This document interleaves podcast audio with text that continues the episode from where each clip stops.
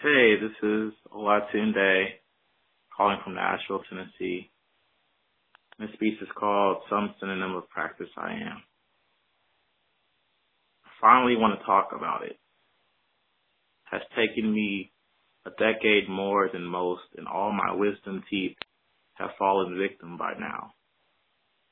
There is a draft buried beneath this you will never know of. The pleasure of released dioxide and simile. I don't write because the block asked. I do this out of a sympathy for myself. A backlog of tears, and this body knows that the deal is ending soon. It just thinks it can wait out having to pay the delivery fee.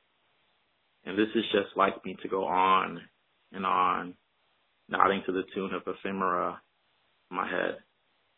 Without letting go, I can count on one hand how many fingers I have lifted to speak to my grandmother or times I've even perused the Bible, yet I could tell you more about how many times I opened my mouth for favor this week alone.